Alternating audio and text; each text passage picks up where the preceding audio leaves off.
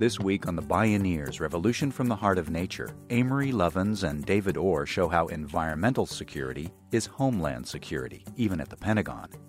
Lovins says three quarters of U.S. military expenditures for forces in the Persian Gulf. If we got off oil, it would be a very different world. I'm Neil Harvey. It's the Bioneers Revolution from the Heart of Nature.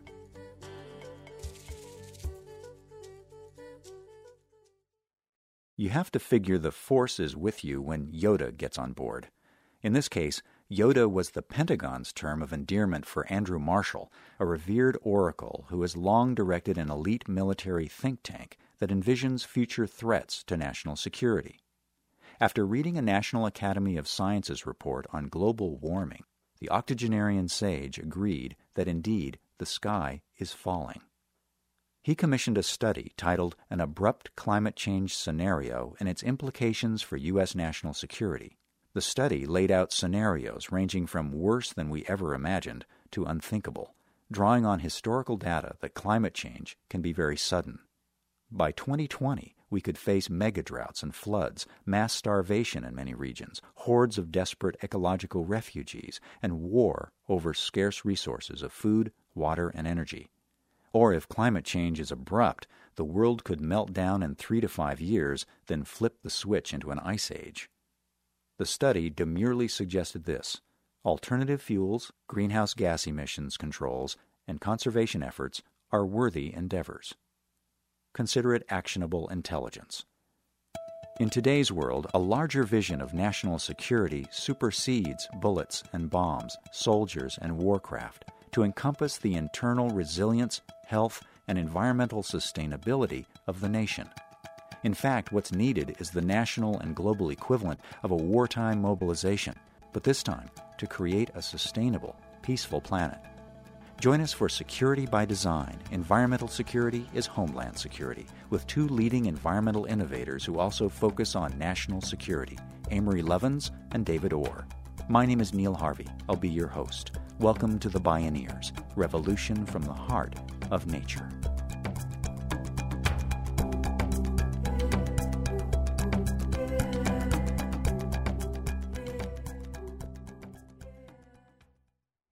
We've lived in a world where the model of national security was set back in 1648, the Treaty of Westphalia.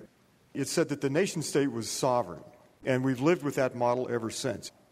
The idea was that security starts at shores and borders and works out, and that's deployment of force.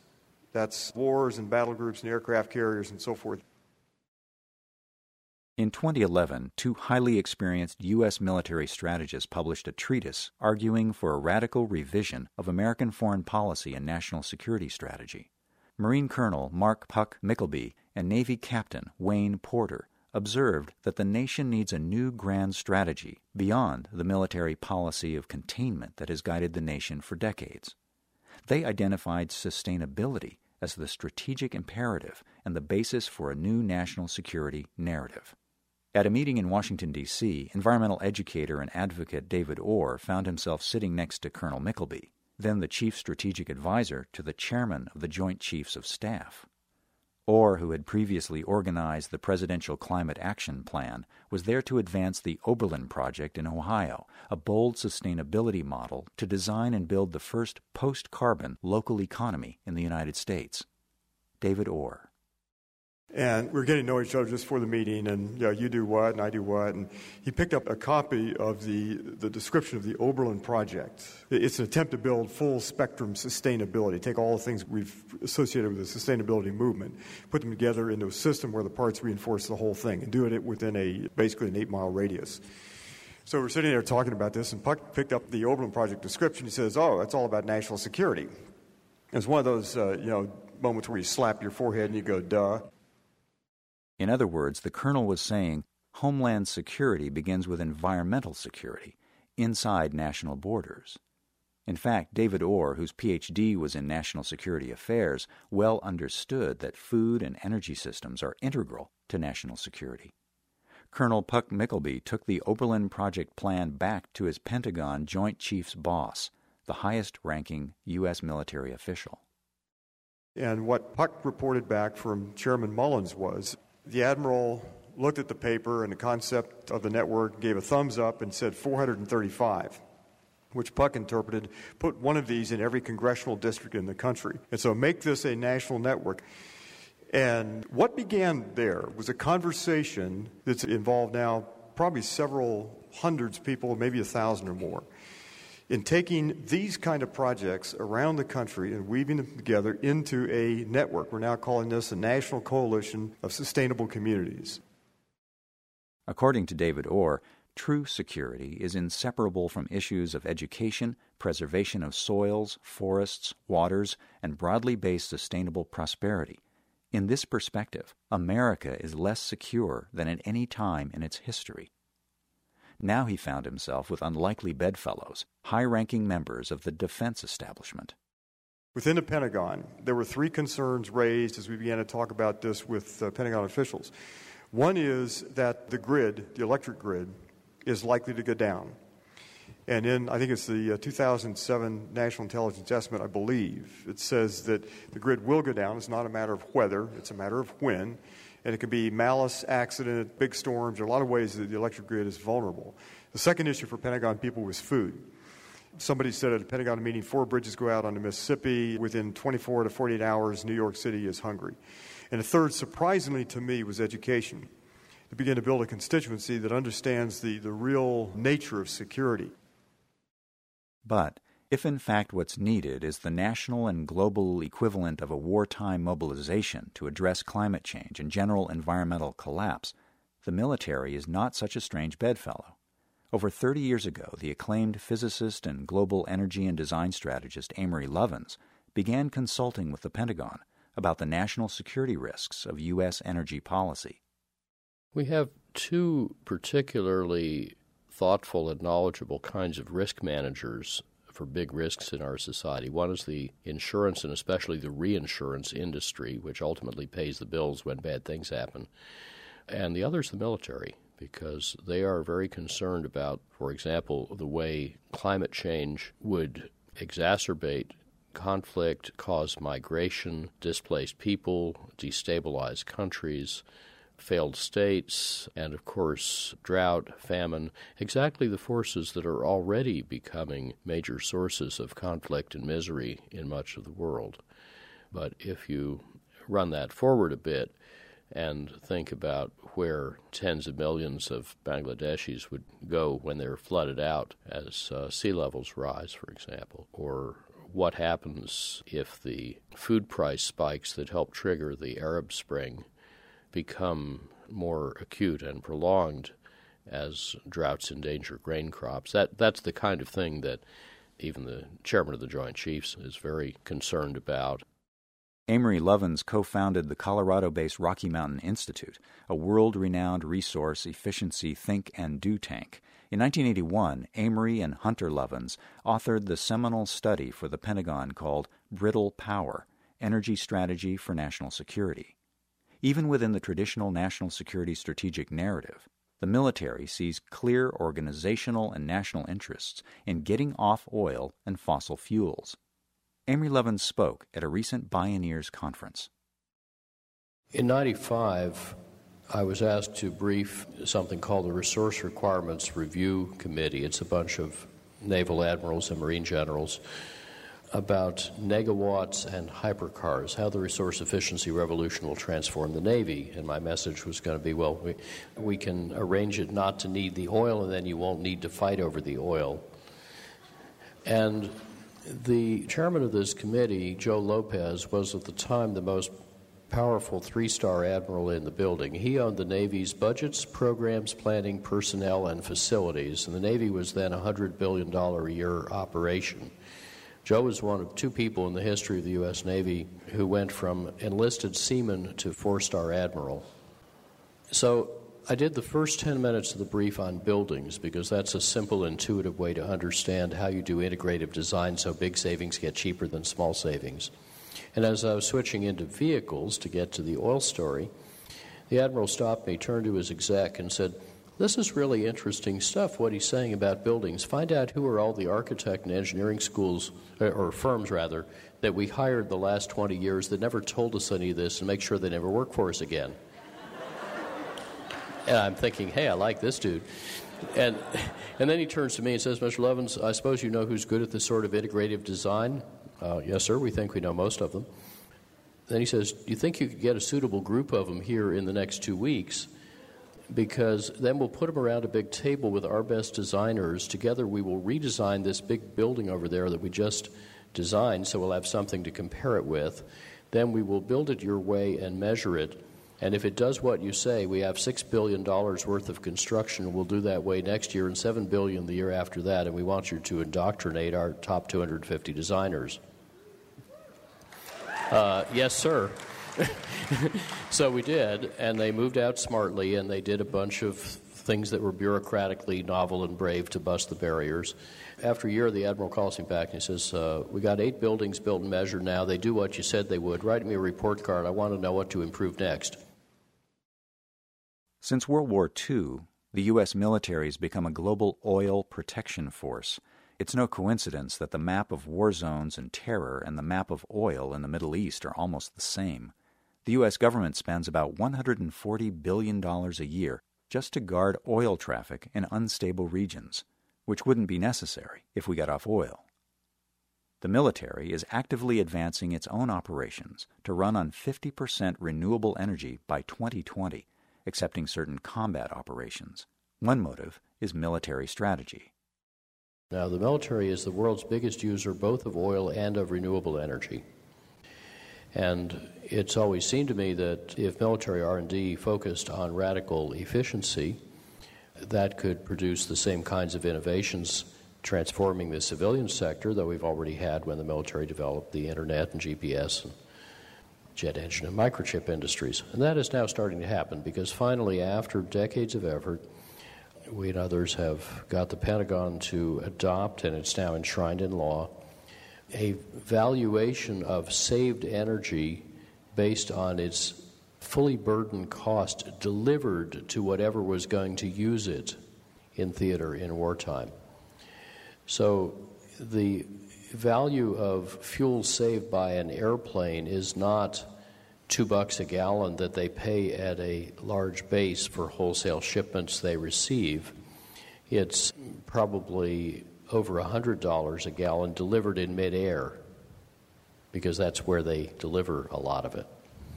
And by the way, we have lost over a thousand service members in attacks on convoys, mainly hauling fuel that is mainly wasted. And therefore, the field commanders are intensely motivated to protect their people. And the best way to avoid an IED or defeat an IED is don't be there, don't need the fuel. If we didn't need the oil, we wouldn't need to fight over it, and we could shift the whole paradigm and create a booming new energy economy and jobs. The military understands it's uniquely positioned to apply its science and technology skill to accelerate the civilian clean energy transformation. It's big leverage toward realizing a new vision of national security. Yet greening the military is in itself not a change in the national security grand strategy. When we return, what will it mean to transform the culture of national security from military operations to grassroots sustainability? This is Security by Design. Environmental security is homeland security. I'm Neil Harvey.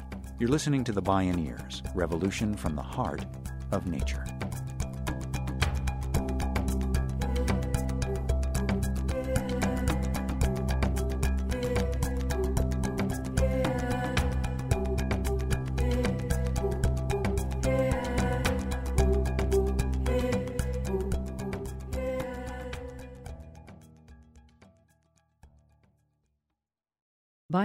Bioneers Revolution from the Heart of Nature is made possible in part by John Masters Organics. Feel good about looking good. Learn more at johnmasters.com. Free distribution of this program is made possible in part by support from listeners like you. To explore more Bioneers radio shows and conference videos for free, visit bioneers.org. While the Department of Defense is preparing to need no oil and be less vulnerable overseas, says Amory Lovins, it's also very concerned about domestic national security. Take the electric grid. The other big change the military is driving is getting another thing we recommended in Defense Science Board panel is to get off the civilian power grid because it's too vulnerable and unreliable to rely on for mission continuity. Well, what does that say about the rest of us that, that they're defending? We have the same problem that the grid could go down regionally or nationally and it may not be recoverable. Mean, somebody in Kandahar could be putting bad code in the grid over the open internet in a way that actually destroys major components of the grid and puts us all back in the 7th century. And I'm a little surprised when I wake up every morning and the lights are still on. So this is a big worry, and therefore they're going not just to efficiency in facilities, but to netted islandable microgrids, local renewable supply. If you want an example of how that works, you can look at Denmark, which has a cellular organization increasingly permeating its grid so that the local microgrid normally is interconnected, exchanges power all the time. But if it has to, it breaks into fractal zones or cells that can each keep the critical loads going. And they actually stress test them by cutting them off from the grid every year to make sure it still works that way. Nature favors decentralization for precisely this reason to avoid large scale systems collapse and nature also abhors waste. As Amory Lovins has long illustrated, we waste half the energy we use, and it's always cheaper in the long run to invest first in energy efficiency. With climate change rapidly accelerating, more than 1,000 water wars are already being waged around the globe. Water is more valuable than oil. Yet our water, energy, food, and communication systems are more vulnerable than ever. It all could have been very different. David Orr. When the Carter administration left office in 1980, they left a document there called a Global 2000 report. And that was uh, two years, give or take, before Amory and Hunter Lovins published Brittle Power, which is still, in chapter 13, is still, I think, the best description of a resilient system that I've read.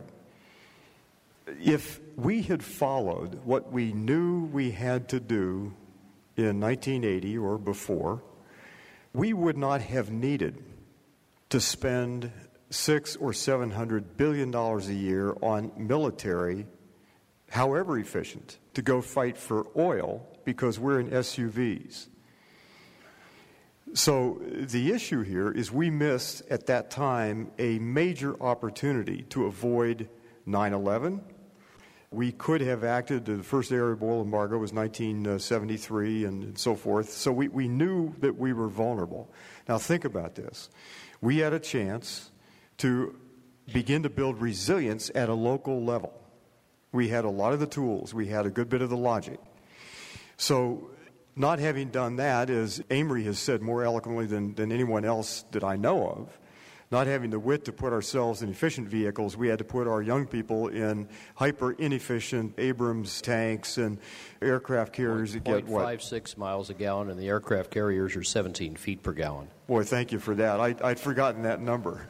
And I'm personally less interested in a hyper efficient military, although that's a good thing, than I am a smaller military with a much more humble mission in the world. We've got a military of 737 bases around the world. However efficient they may be, they don't belong out there. We don't need 737 military bases. It's time to begin to shrink the American empire. We can't survive as a nation state, as a viable nation, also operating an empire. That's the history of empires. So it's a matter of beginning to scale our mission appropriate to our true values. The question is can we begin to build security from the bottom up? Hunter Lovins, uh, I think, coined the phrase a long time ago called security by design. And the good news here is the design arts and design skills, we, we now know how to do this. Can you power the U.S. by efficiency and uh, sunlight? The answer with Amory's numbers and incredible analysis, yes, we can. Can you feed this country and the world sustainably without poisoning people and groundwater? The answer is, I think, yes. And the answer is also, we have to. Can you run industry with zero pollution? Ray Anderson and Janine Benyus and lots of people in this room have worked on biomimicry and so forth. The answer there is yes. So the question is, how can we weave this together into a robust network grassroots movement, our version, let's say, of a Tea Party movement, hmm. powered by science and sunshine? I don't think you can go anywhere in the United States without seeing a lot of innovation and creativity at the grassroots level. It's everywhere. It's breaking out. It's happening all over the planet. It is occurring. Now the question is can we take it to scale? David Orr is walking the talk in his home base in Oberlin, Ohio, where he's a professor at Oberlin College. In an ambitious partnership between the college and the town, he's advancing the Oberlin Project as a model of full spectrum sustainability and national security. What we're trying to do in Oberlin is to organize the community around 11 teams in energy and education and economic development and so forth. We've got about 150 people in a town of about uh, 10,000 people beginning to work together. And then the trick is can you do this on a full spectrum, sustainable basis? And that, again, is just a real fancy way of saying you're talking across a lot of boundaries, pulling people together between education and so forth. And let me give one example of this. If you want to begin to redevelop local agriculture, which we do, we're developing a 20,000 acre green belt around the city. Our goal is 70% of the food consumed locally is grown locally. We can't import food from California given the peak oil extraction, which was, according to Science Magazine, five years ago. Climate change is going to change the, a whole lot about how agriculture works. We've got to reinvent agriculture locally. Our teams, the teams we have organized around the Oberlin Project, include one working to identify farmland and get farmers engaged and enrolled in this local agricultural part. Second team is an economic development team. We got to create a market for that, so there's some place to sell produce within that green belt. A third is education. Young kids are coming out of schools now with very little understanding of farming. And then there's a fourth element. So we're working with banks and policy people to enable young people that want to go into farming to have the capital to do it. So there's marketing, there's education, there's farm identification, and there's finance. Full spectrum sustainability. Now you've got four and maybe more teams at the table to do one thing. And so that is nothing more than the application of systems thinking to sustainability. But as David Orr cautions, full spectrum sustainability means truly looking at the whole systems picture, including finance and capital. I, I, think there are two things to say that are important for this audience. One is that it's going to be pretty hard to get to anything like sustainability, however you define that, where in this country, the wealthiest 400 control more wealth than the bottom 150 million people. Let me repeat that number. The top 400 wealthiest control more wealth than the bottom 150 million people. That is interpreted in some places in the media as arguing for class warfare. Well, it's no such thing. There is a kind of class warfare underway. The bottom 150 million didn't start it. And so, whatever your cause is, it gets a lot more difficult if income distribution is so skewed, especially coming into this particular part of human history, where we've got to move very quickly to do the kind of things that Amory has outlined so brilliantly in Reinventing Fire and lots of books before that. The second thing I think that can be said is that the banking crisis of 2008 resulted from the failure of a theory that foxes can, in fact, guard the hen house. And what we discovered was it wasn't particularly good for the hens, and it wasn't, at the end of the day, good for the foxes either. As David Orr sums it up, quote, Sustainability is the core of a national development strategy that is designed to enhance our security build prosperity from the ground up, and reduce ecological damage, risks of climate destabilization, and the necessity of fighting endless wars over dwindling resources. Unquote. Amory Lovins agrees, and he says the private sector also sees a huge business opportunity for a new energy revolution. The policies needed to get the country off oil and coal, and for that matter, nuclear, $5 trillion cheaper. Th- those policies do not have to be implemented by an act of Congress. They can be done administratively or at a state level, like rebates for cars, decoupling and shared savings for utilities. And with $5 trillion on the table, the private sector is highly motivated to get their piece of it by adopting the new competitive strategies that the book suggests. The military role is more from applying its science and technology skills, which are extraordinary, to accelerating the civilian energy transformation. The civilian sector uses 50 odd times more oil than the military, so that's very large leverage. Three quarters of our military expenditure is for forces whose primary mission is intervention in the Persian Gulf. If we got off the oil, we wouldn't need most of the forces we have. We wouldn't have the oil fed tyrannies and terrorism. We wouldn't have our own loss of reputation, where it looks like everything we do is about oil, because often it is. It would be a very different world, and I think a much safer as well as fairer and richer one. Amory Lovins and David Orr. Security by design. Environmental security is homeland security.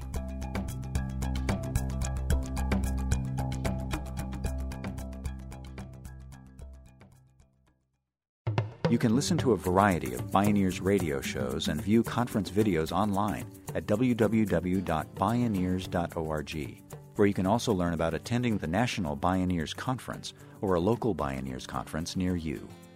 The Bioneers Revolution from the Heart of Nature is a production of Collective Heritage Institute. Executive producer Kenny Ausubel. Written by Catherine Stifter and Kenny Ausubel. Senior producer Neil Harvey. Managing producer Stephanie Welch. Production management Aaron Leventman and Nicole Spangenberg. Our theme music is taken from the album Journey Between by Baka Beyond and used by permission of Hannibal Records, a Rykodisc label. Additional music was made available by Jamie Sieber at J-A-M-I-S-I-E-B-E-R dot com. For more music information, please visit bioneers.org.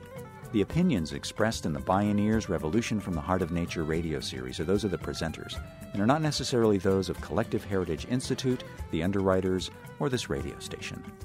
My name is Neil Harvey. Thank you for listening. I invite you to join the Bioneers in inspiring a shift to live on Earth in ways that honor the web of life, each other, and future generations. This is program number 1012. This series is made possible by Organic Valley Family of Farms, organic and family owned since 1988. Learn more at organicvalley.coop. And by Park Foundation, dedicated to heightening public awareness of critical issues. For more information, visit www.bioneers.org or call 1 877 Bioneer.